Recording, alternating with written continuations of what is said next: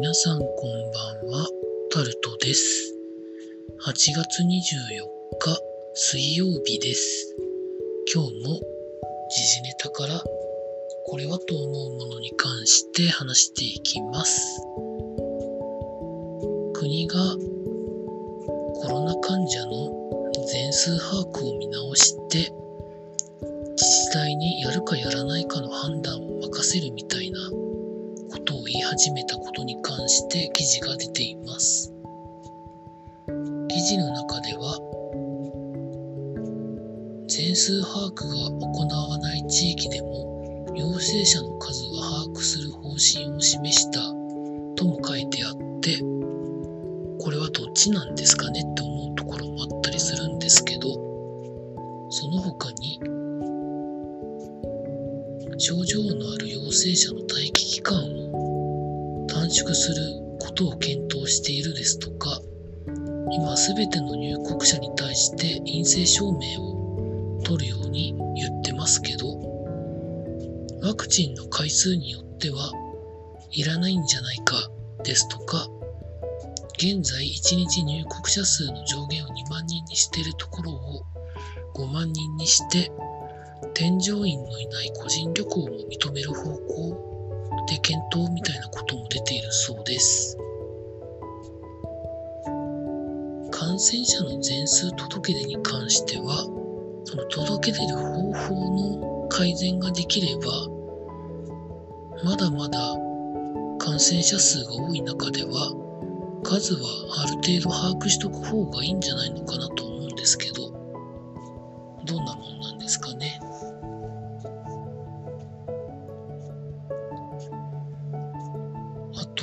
前の PCR 検査に関しても、実際のところ、航空会社が、まあ、何かしらの、まあ、熱があるとか、咳が出ているっていう様子をですね、チェックイン時とかに見て、そんな感じがしたら多分、航空会社多分載せないと思うんですけど、そこら辺はどうなるんですかね。まあ、入国者数の上限に関しては、緩和そのものは悪くないと思うんですけど、まあ、どんな、どんなことになっていくんでしょうか。続いて、福岡で1時間に120ミリ以上の猛烈な雨が降って、記録的短時間大雨情報が出ているということで記事になってます。録音を撮ってる時間が夜の10時40分ぐらいなんですけど、8月24日の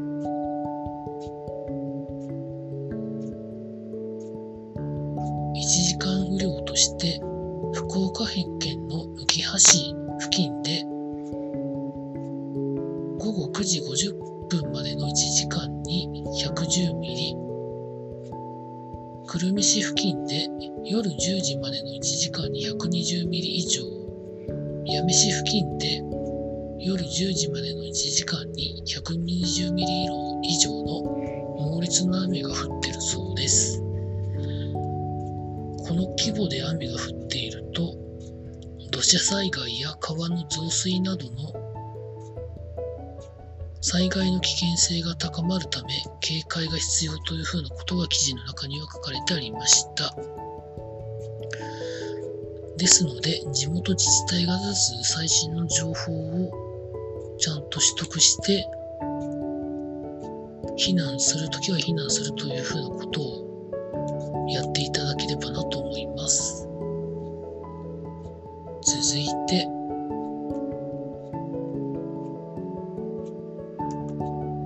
勘違いでアニメの聖地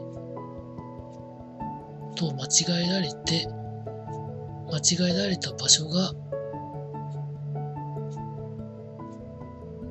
憔悴しきっているというふうなことが記事になってました。まあラブライブの舞台になった場所だと勘違いして、一部のファンがその場所に行って写真撮ったりいろんなことをしていてその場所の人が困り果てているということが記事になってました。ラブライブの制作元は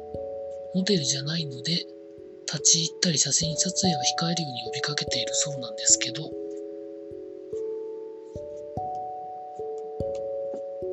オタクの中でも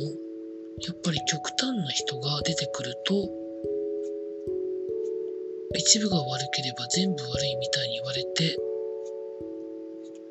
ものすごく作品そのものが変な見られ方をしてしまうので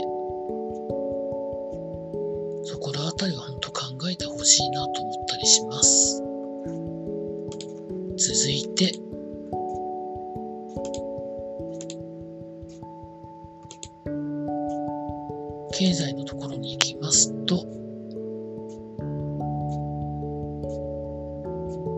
ロシアのウクライナ侵攻が始まって半年経ちましたが、まあ、日本はその影響を受けているかどうかは微妙なところなんですけど、物価高が家計に直撃して、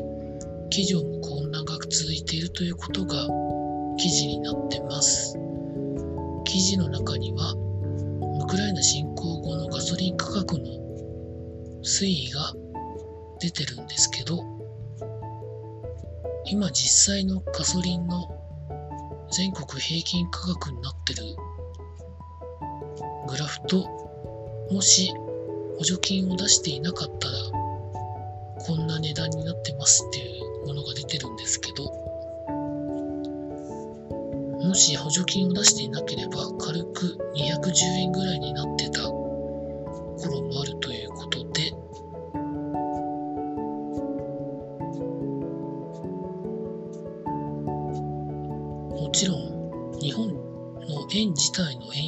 の影響もまああるとは思うんですけどこんなことになるなんてと思ってる方多いと思います。今は夏場でまだいいですけど、冬に寒さに凍えるような状況がヨーロッパなどで起こった場合に、ガスなどがものすごく高くなるんじゃないかなと危惧しています。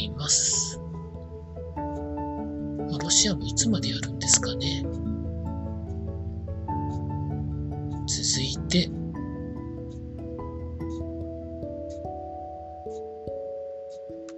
江崎グリコが販売している中華丼など約80万個を自主回収するということで記事になってます。原料の中国産椎茸に化学繊維が混在していたということでもしかしたらそれを食べてしまう可能性があるということで回収するということです。今のところ健康被害の報告はないということなんですけど、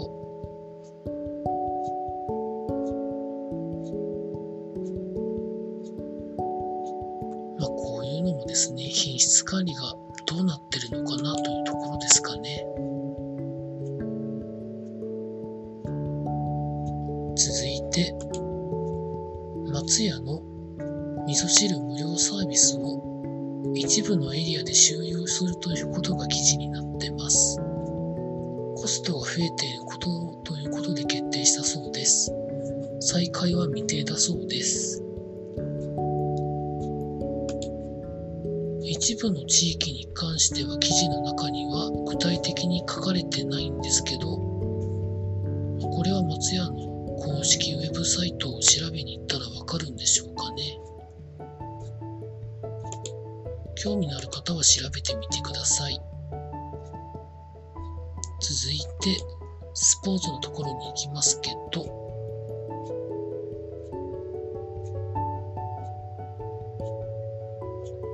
バドミントンの桃田選手が2回戦で敗退ということで記事になってます。田選手は、まあ、いろんなことがありましたけど、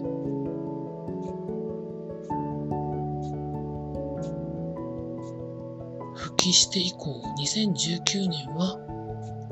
ものすごく絶好調で、2020年にマレーシアで交通事故に巻き込まれて、眼下底骨折とかがあった後、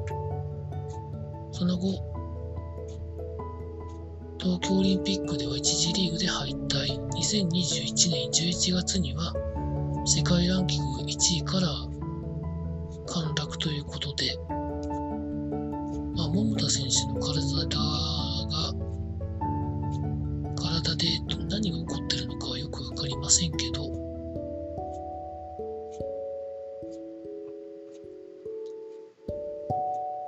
改善できることがあれば改善していただきたいなと思います。続いて、卓球の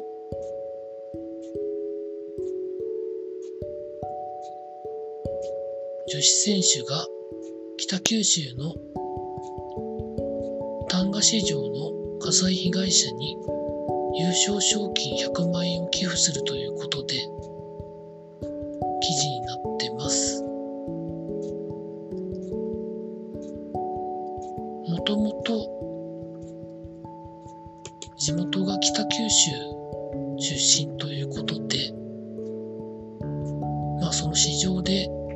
両親と食事に行くなど親しみのある場所だったそうで、まあ、少しでも恩返しできればということで寄付されるそうです。これは社会貢献としてはいいことなんでしょうね。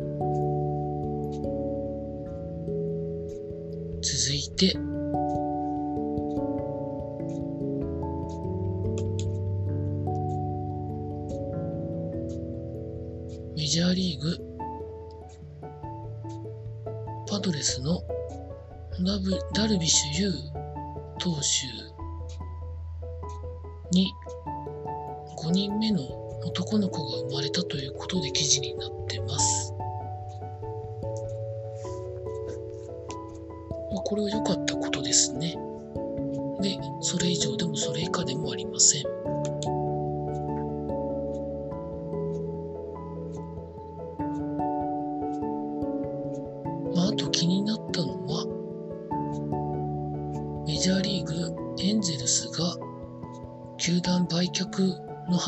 出てるとか出てないとかという記事が上がってましたかね。